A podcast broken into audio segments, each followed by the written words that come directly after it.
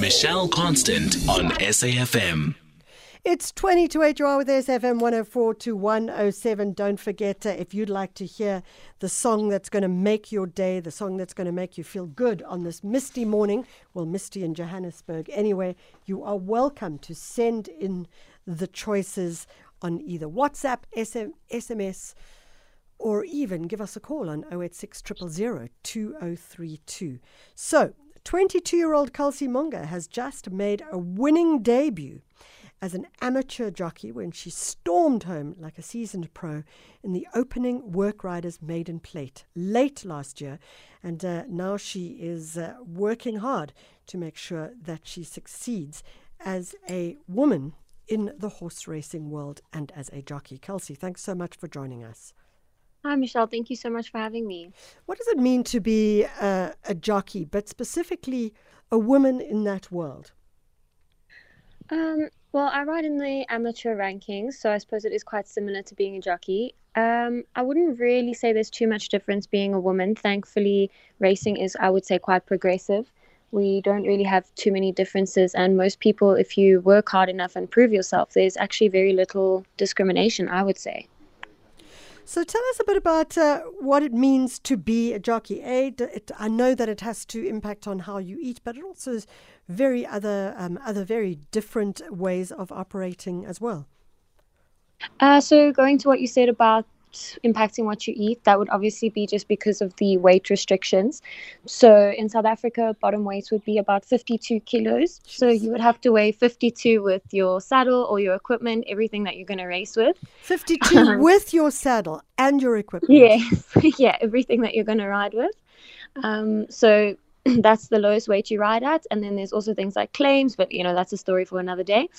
Um, so yeah, that is impacted through what you eat. You have to, I would say, just be careful. There's a few of us that are luckier than others. You know, you don't have to diet too hard. You just have to keep an eye on it.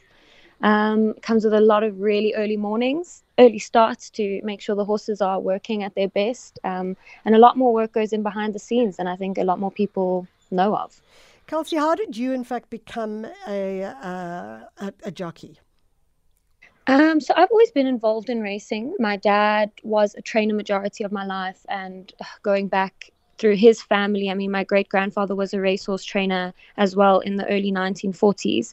So I think I was kind of born into it. Um, I did focus a lot more on the training side in the earlier stages of my life, and then I just kind of always wanted to try it. So I put my head down and decided that it was what I was going to do.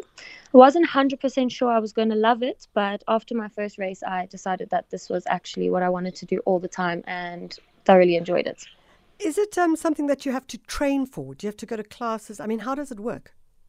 Yes, definitely. So I, as I said previously, I did the amateur version of the jockeys in South yeah. Africa, so it's slightly different. So the amateurs, you do a course depending on your province. Um, in Joburg, we do the James Marie racing course.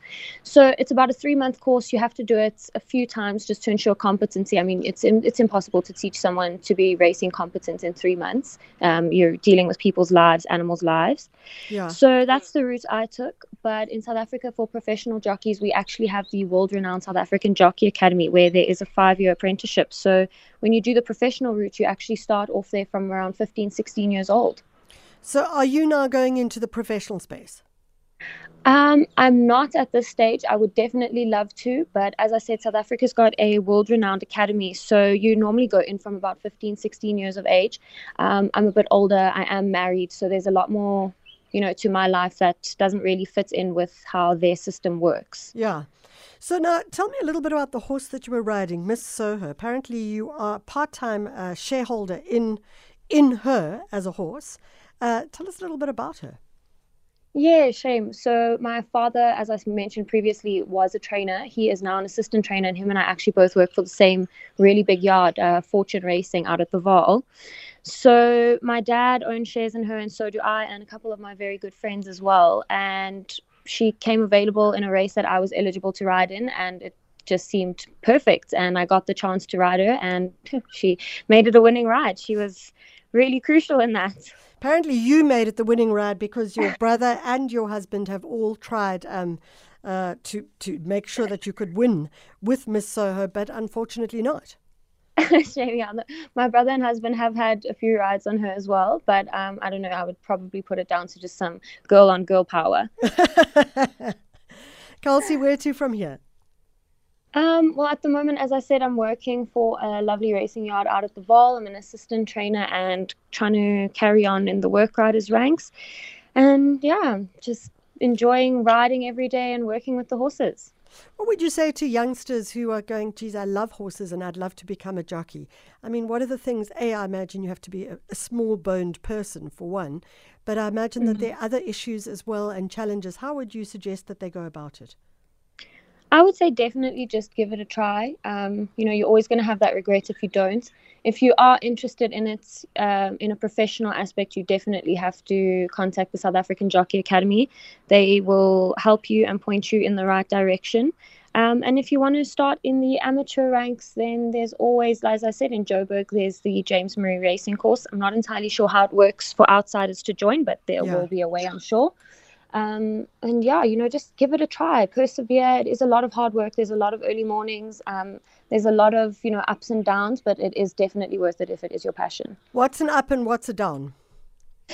Uh, you know, at the end of the day, you're working with a live animal that can't speak, so things can go wrong. There's obviously the dangers of falling and being injured being injured and being on the sideline is never nice. But the positives and the ups, I would say, are definitely going straight back to that working with an animal all day, every day, and just seeing what you can achieve as, you know, I would say a pair is, is remarkable.